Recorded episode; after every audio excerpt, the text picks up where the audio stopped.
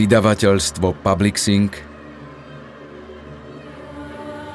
v spolupráci s vydavateľstvom IKAR uvádzajú titul Junezba Krvavý mesiac. Audioknihu číta Přemysl Boublík. Preložil Jozef Zelizňák.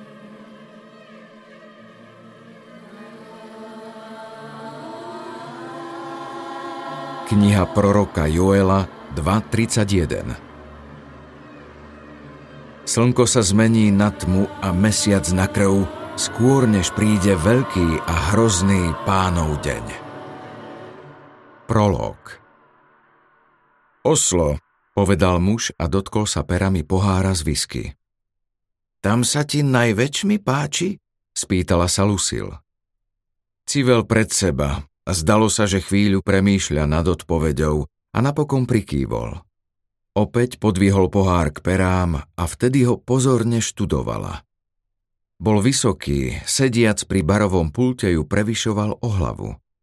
Musel byť od nej 72-ročnej, aspoň o 10, možno aj o 20 rokov mladší. U alkoholikov sa vek odhaduje ťažko. Jeho tvár aj telo pôsobili ako vyrezané z dreva. Výrazné kosti, zreteľné tvrdé črty, bledá pokožka.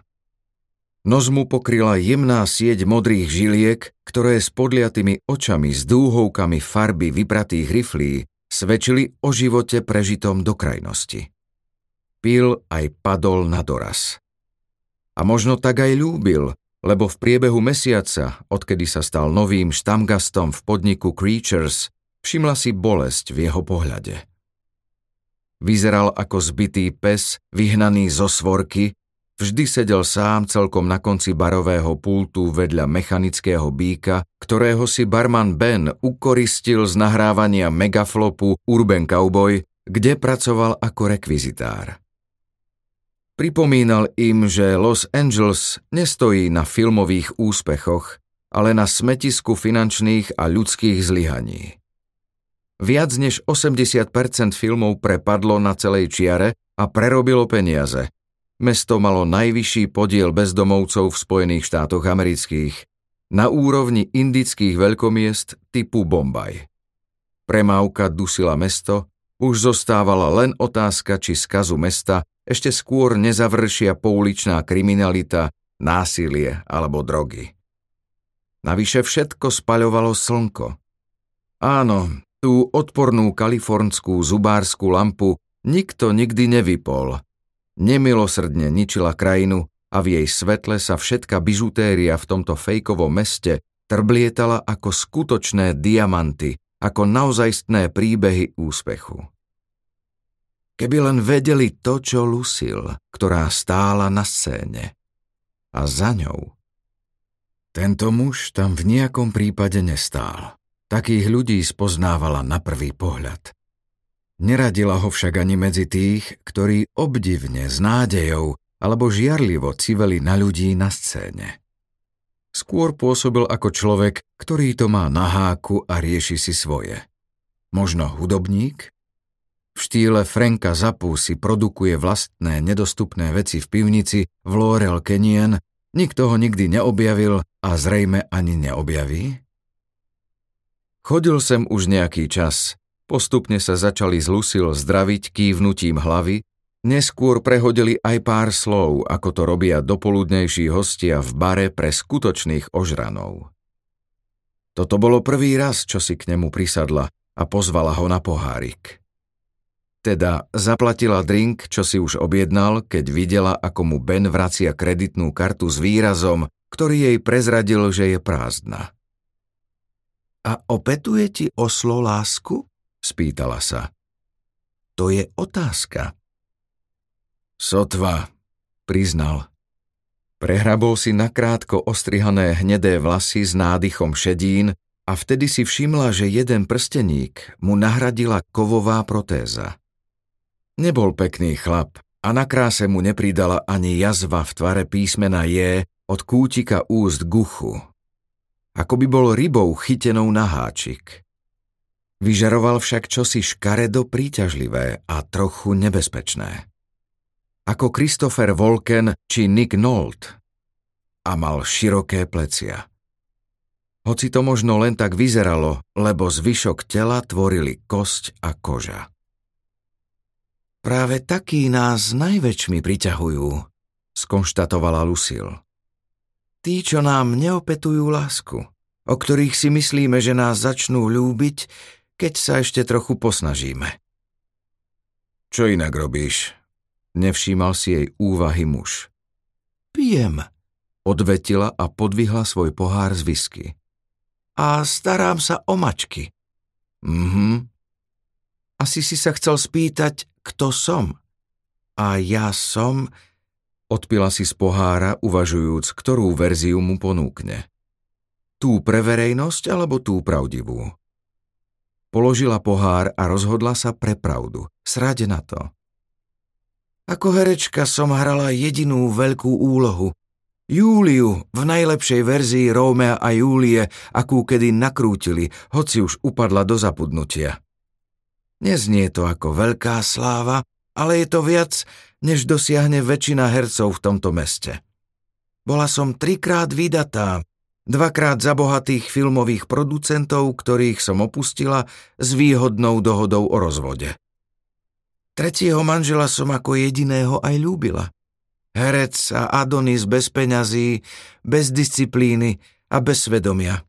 Utratil všetky moje peniaze a pustil ma k vode. Dodnes ho ľúbim, nech zhorí v pekle.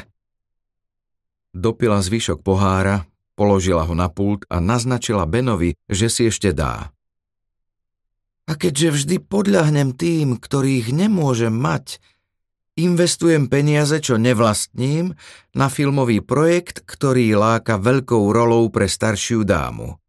Projekt s inteligentným scenárom, s hercami, čo vedia naozaj hrať, a s režisérom, ktorý chce prinútiť ľudí k zamysleniu.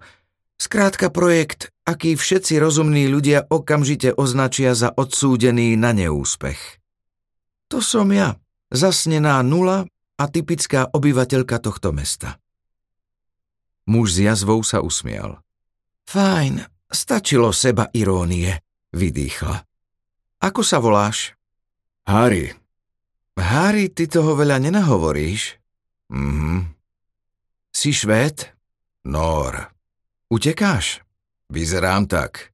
Áno, a vidím prsteň. Od ženy? Je mŕtva.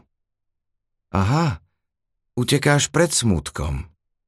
Lucille podvihla pohár na pozdrav. Chceš vedieť, ktoré mesto mám najradšej? Toto, Laurel Canyon. Nie terajšie, ale z konca 60. rokov. Vtedy si tu mal byť, Harry, ak si už vôbec bol na svete. To som pochopil. Kývla k zarámovaným fotografiám na stene. Kľúčku si tu podávali tí najlepší hudobníci. Crosby, Stills, Nash a... Ako sa volali tí poslední? Harry sa opäť usmial. The Mamas and the Papas, pokračovala. Carol King, James Taylor, Johnny Mitchell, pokrčila nos. Vyzerala aj vystupovala ako dievča z nedeľnej školy, ale dala väčšine z tých, ktorých som menovala. Ešte aj do Leonarda zarila pazúry, strávil tu s ňou nejaký mesiac. Na noc som si ho od nej požičala. Leonarda Cohena? Presne toho, zlatý chlap. Naučil ma písať verše v rímoch. Väčšina ľudí vraj robí chybu, keď začne jednou dobrou vetou a napíše niečo na poli dobré so sileným rímom v ďalšom verši. Trik je začať tým sileným rímom, vtedy si ho nikto nevšimne.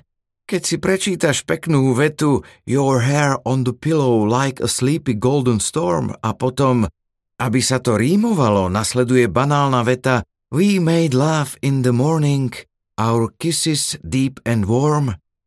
Zničil si ju. Ale ak zmeníš poradie a napíšeš We made love in the morning, our kisses deep and warm, your hair on the pillow like a sleepy golden storm, obe vety získajú prirodzenú eleganciu.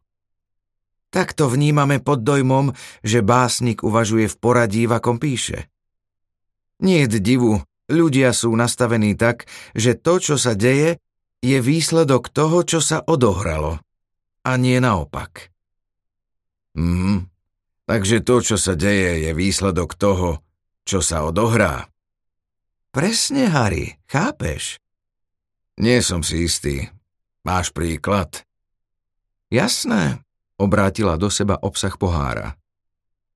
Musel zachytiť čosi v jej tóne, lebo si všimla, ako zdvihol obočie a pohľadom rýchlo skontroloval podnik. Teraz ti hovorím, že dlhujem peniaze za filmový projekt, povedala a vyzrela cez špinavé okno s napoli stiahnutými žalúziami na zaprášené parkovisko pred barom. Nie je to náhoda, ale výsledok toho, čo sa má stať. Vedľa môjho auta totiž parkuje biely Chevrolet Camaro. Sedia v ňom dvaja muži, prikývol. Už tam stojí 20 minút. Prikývla. Harry jej práve potvrdil, že sa nemýlila, keď uvažovala o jeho profesii. Dnes ráno som to auto videla pred domom hore v Kenien, pokračovala. Nešokovalo ma to, veď ma varovali, že pošlú gorily, chlapov, pre ktorých zákony nie sú najpodstatnejšie. Moja pôžička išla tak povediac mimo banky. Keď teraz výjdem k svojmu autu, zrejme sa mi pokúsia prihovoriť.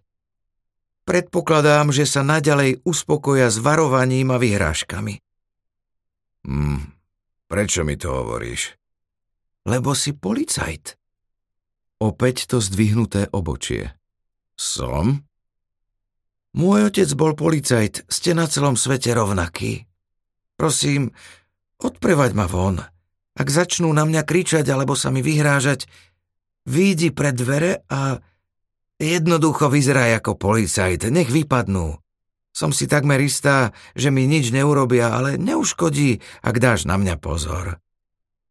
Harry sa na ňu skúmavo zahľadel, potom prikývol. Lucille to prekvapilo. Nenechal sa prehovoriť priľahko.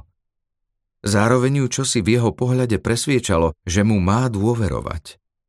Hoci verila aj Adonisovi, režisérovi aj producentovi. Vždy verila všetkým. Idem, oznámila. Harry Hule držal v ruke pohár. Načúval tichučkému praskaniu roztápajúcich sa ľadových kociek v pohári. Neodpil si. Bol na mizine, na konci cesty, rozhodol sa, že natiahne pôžitok z tohto drinku čo najdlhšie. Pohľadom spočinul na fotografii za barovým pultom.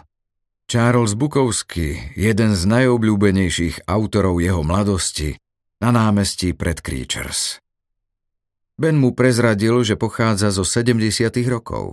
Bukowski akoby pri východe slnka objímal okolo pliec kamaráta, obaja v havajských košeliach, so zahmleným pohľadom s bodkami namiesto zreničiek a s víťazoslávnym úškrnom, ako keby práve dobili severný pól po extrémne vyčerpávajúcej ceste.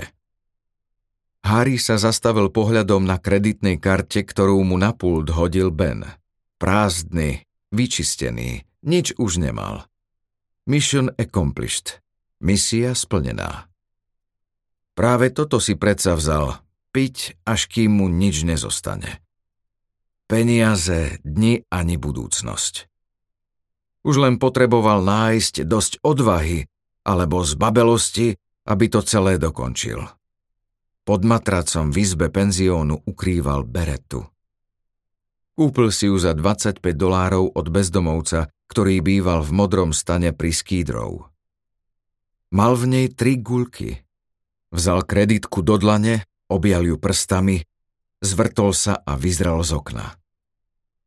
Sledoval, ako pani vykročila na parkovisko. Bola taká malá, čiperná, krehká a silná ako vrabec. Béžové nohavice a zladená krátka bunda. Z jej archaického, ale vkusného odevu žiarili 80. roky. Takto napochodovala do baru každé dopoludnie. Vo veľkom štýle. Pre publikum v počte 2 až 8 ľudia. Lucille is here, zvykol Ben ohlásiť jej príchod a bez opýtania namiešal tradičný jed whisky sour. Vstupom do miestnosti však Harry mu nepripomínala jeho mamu, ktorá zomrela v onkologickej nemocnici, keď mal 15 rokov. Uštedrila mu vtedy prvú ranu do srdca. Oslovoval ho Lucillin pokojný, usmievavý a zároveň smutný pohľad dobrej, ale rezignovanej duše. Empatia, ktorú prejavovala druhým, keď sa pýtala na najnovšie správy týkajúce sa ich trampôt so zdravím, ľúbostného života či osudov najbližších. Navyše brala ohľad na Harryho, keď ho nechala v pokoji sedieť pri barovom pulte na druhom konci miestnosti. Mama, málovravná žena, predstavovala rodinný maják, nervové centrum. Poťahovala nitky tak diskrétne, až by človek poľahky uveril, že o všetkom rozhoduje otec. Mama s jej bezpečnou náručou, čo vždy rozumela a ktorú miloval nadovšetko. A preto sa stala jeho Achillovou pätou. Ako vtedy v druhej triede, keď sa ozvalo nesmelé klopanie na dvere a za nimi stála ona s 10 zabudnutou doma. Harry sa automaticky rozžiaril, keď ju zbadal, no len čo začul smiech jedného zo spolužiakov, zúrivý vybehol z triedy a vynadal jej, že ho strápňuje. Nech hneď odíde, nepotrebuje 10. Len sa na ňo smutne usmiala, podala mu zabalený chlebík, pohľadkala ho po líci a odišla. Nikdy sa pred ním o tom nezmienila. Jasné, že pochopila, ona predsa rozumela vždy. A keď si neskôr ten večer líhal, pochopil aj on.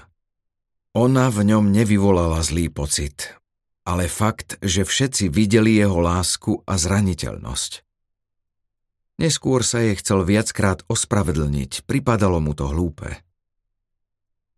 Na parkovisku sa zdvihol kúdol prachu a na okamih zahalil Lucille.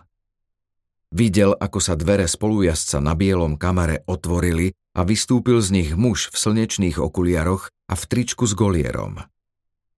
Zastal tak, že zablokoval Lucille cestu k jej autu. Harry čakal, že ju osloví, ale muž k nej mlčky priskočil, schmatol ju za rameno a začal ju ťahať k svojmu autu. Harry sledoval, ako sa jej opätky zarývajú do kamienkov. V tej chvíli si všimol, že Camaro nemá americké ešpézetky. I hneď zoskočil z barovej stoličky, rozbehol sa k dverám a otvoril ich lakťom. Oslepili ho slnečné lúče, takmer spadol z posledných 2 schodíkov. Uvedomil si, že nie je ani náhodou triezvy. Nasmeroval si to k 2 autám. Oči si pomaly privykali na svetlo. Za parkoviskom na druhej strane cesty, hadiacej sa po zelenej stráni, stál zaprášený obchod, no okrem muža a Lucille nevidel nikoho. Police! Zareval, aby ju muž pustil. Let her go! Please, stay out of this, sir. Požiadal ho muž, aby sa do toho nemiešal. Harry pochopil, že musí mať podobnú minulosť ako on. Len policajti sa vyjadrujú slušne v takýchto vypätých situáciách. A zároveň si uvedomil, že sa nevyhne fyzickému kontaktu. Najdôležitejšie pravidlo v boji zblízka je jednoduché – nečakať. Ten, kto zaútočí prvý a s maximálnou agresiou, vyhráva. Preto nespomalil. Muž určite pochopil jeho zámer, lebo pustil Lucille a siahol za chrbát. Potom švihol rukou pred seba. Harry ihneď spoznal ligotavú pištoľ. Mieril na ňoho Glock 17. Harry spomalil, no kráčal ďalej. Zameral sa na mužovo oko nad pištoľou. Hlas mu takmer prehlušila dodávka na ceste. Bežte tam, odkiaľ ste prišli, pane! Ihneď! Harry nezastal. Uvedomil si, že v ruke stále drží kreditnú kartu. Tak to teda skončí. Na zaprášenom parkovisku v cudzej krajine, v záplave slnečného svetla, na mizine a pripitý, pri pokuse spraviť to, čo nevedel urobiť pre svoju mamu, pre nikoho z ľudí, na ktorých mu kedy záležalo. Privrel oči a pevne zovrel prstami kreditku. Dlaň vytvarovala dláto. Hlavou mu prebleskol názov piesne od Leonarda Cohena, z ktorej nesprávne citovala Hey, that's no way to say goodbye. Takto sa s Bohom nedáva. Ale áno, dáva sa. 1. kapitola. Piatok. Bolo 8 hodín, prešla pol hodina od západu septembrového slnka nad Oslom a 3-ročné deti mali už spať. Katrín Bratová si vzdychla a zašepkala do telefónu. Nevieš zaspať, Zlatko? Babka spieva zle, vzlikol detský hlas. Kde si? Musela som vybehnúť do práce, láska, ale čoskoro budem doma. Mám ti chvíľu spievať ja? Áno. Ale zatvor očka. Áno. Fliačika? Áno. Katrína začala hlbokým hlasom spievať melancholickú pesničku. Fliačik, fliačik, capko môj, mysli na svojho chlapčeka. Netušila, prečo sa deti už toľko storočí nechávajú najlepšie čičíkať príbehom o vyplašenom chlapcovi, ktorý sa čuduje, prečo fliačik, jeho najobľúbenejší capko, neprišiel domov z paše a bojí sa, že ho zožral medveď a jeho zvyšky sa povaľujú niekde v lese. Už po prvom verši však počula, že Gert dýcha pravidelnejšie a hlbšie a po druhom sa ozval v slúchadle svokrin šepot. Spí. Ďakujem, zašepkala Katrín, ktorej už od čupenia trpli stehná. Prídem čo najskôr. Máš čas, moja. Ja ďakujem tebe, že nás tu chceš mať. V spánku sa tak veľmi podobá na Björna. Katrín prehltla. Na toto nikdy nevedela reagovať. Nie preto, že by jej Björn nechýbal, alebo by ju netešilo, keď ho jeho rodičia videli v Gertovi. Dôvod bol prostý. Nebola to pravda. Pokúsila sa skoncentrovať. Celkom drsná uspávanka, usmial sa Sungmin Larsen, ktorý si čupol k nej. Možno už ležíš niekde mŕtvy? Viem, ale inú nechce, mykla plecom Katrín. Tak je dobre, usmial sa jej kolega. Katrín prikývla. Premýšľal si niekedy, prečo deti očakávajú bezpodmienečnú lásku rodičov bez toho, aby im ju niečím oplatili? Ako deti sme v princípe paraziti. Keď vyrastieme, veci sa od základov zmenia. Kedy presne podľa teba prichádzame o presvedčenie, že nás môžu bezpodmienečne milovať len za to, že sme? Pýtaš sa, kedy ho stratila ona? Áno. Sklopili zrak na mŕtve telo mladej ženy v tráve. Nohavice a nohavičky mala stiahnuté k členkom, ale zips na tenkej bunde zapnutý pokrk. Tvár, obrátená k hviezdnej oblohe, sa v svetle policajných reflektorov zdala kriedovo-biela. Make-up sa jej niekoľkokrát roztiekol a opäť zaschol. Vlasy, zničené bieliacimi prostriedkami, sa jej lepili na tvár. Pery jej nadúval silikón a umelé myhalnice odstávali ako markíza nad okom zatlačeným do očnej diery. To oko už nevidelo svet. Myhalnice by zakrývali aj druhé oko, keby namiesto neho nezostala iba prázdna dutina. Možno všetok ten nerozložiteľný plast spôsobil, že mŕtvola sa zachovala vcelku dobre. Predpokladám, že ide o Susan Andersenovú, ozval sa Sungmin. Aj ja, prisvedčila Katrín. Dvaja vyšetrovatelia pochádzali z rôznych oddelení, ona z násilných trestných činov pri policajnom okrsku v Osle, on z Kriposu. 26-ročná Susan Andersenová bola 17 dní nezvestná, naposledy ju zachytili bezpečnostné kamery na stanici metra Skullerud, asi 20 minút chôdze od miesta, kde ju teraz našli. Jedinou stopou po druhej nezvestnej žene, 27-ročnej Bertin Bertilsenovej, bolo jej opustené auto na parkovisku v Grefsenkollene, výletnej oblasti na druhom konci mesta. Žena pred nimi mala plavé vlasy ako Susan na záberoch kamier, kým Bertin bola podľa výpovedí príbuzných a priateľov v súčasnosti brunetka. Mŕtvola okrem toho nemala ani jedno tetovanie na nahom tele, kým Bertin si údajne dala na členok vytetovať logo Louis Vuitton. September bol dosiaľ chladný a suchý a sfarbenie pokožky mŕtvého tela, modrá, fialová, zelená a hnedá farba, zodpovedalo tomu, že ležalo v lese už 3 týždne. To isté platilo aj pre smrad spôsobený produkciou plynov v tele, ktoré postupne unikali zo všetkých telesných otvorov. Katrín si všimla biely ostrovček riedkych chlpkov pod nosovými dierkami. Huby. Vo veľkej rane na krku lozili žlto-biele slepé larvy múch. Katrín to videla už toľkokrát, že ani nereagovala. Larvy múch sú napriek všetkým úskaliam, citujúc Harryho, rovnako verné ako fanúšikovia Liverpoolu.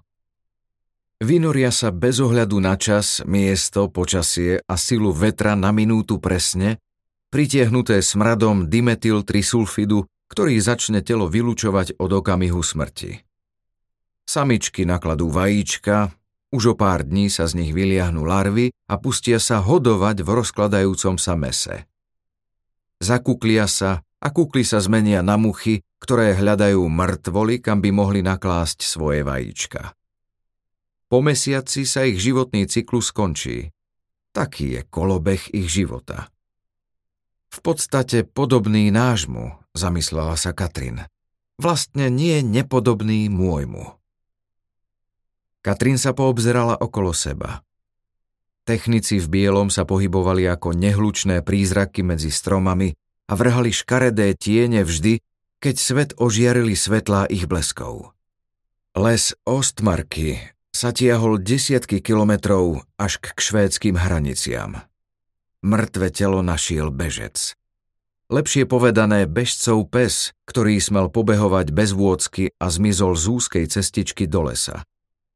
Už sa zotmelo a bežec s čelovkou ho nasledoval. Snažil sa ho privolať a napokon ho našiel brechať pri mŕtvole.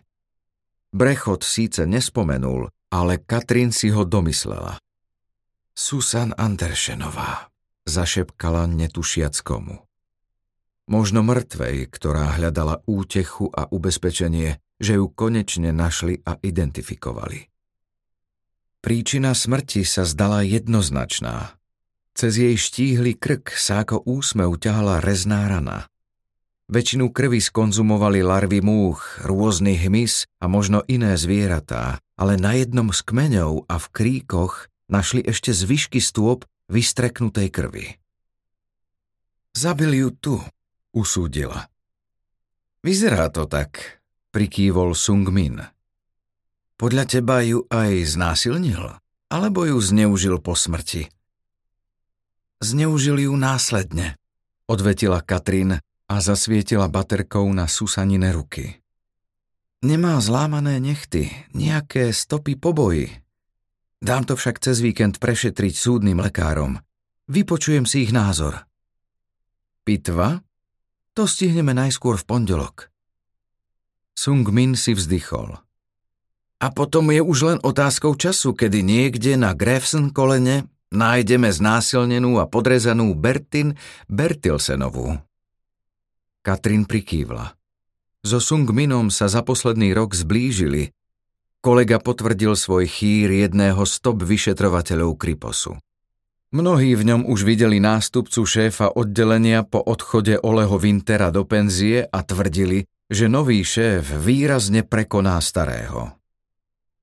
Iní zasa prejavovali skepsu, že hlavný vyšetrovací orgán krajiny má viesť adoptovaný juhokórejčan a teploš, ktorý sa oblieka ako anglický lord.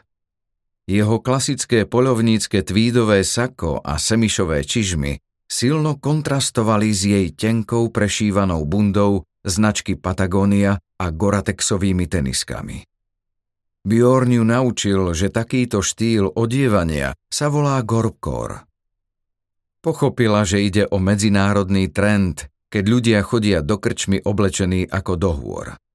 Ona to volala prispôsobenie sa životu matky malého dieťaťa.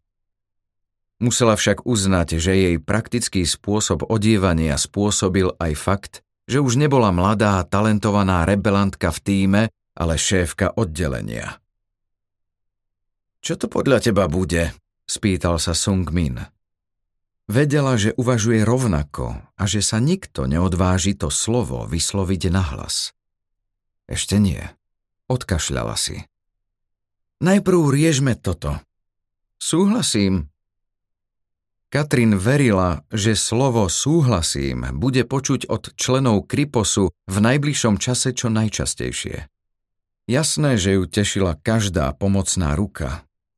Kripos sa im ponúkol už vo chvíli, keď presne týždeň po Susan za nápadne podobných okolností nahlásili ako nezvestnú Bertin Bertilsenovú. Obe ženy odišli v útorok večer z domu bez toho, aby komukoľvek z ľudí, s ktorými sa rozprávala polícia, dali vedieť, kam idú a prečo. Viac sa nevrátili. A nespájalo ich jedine to.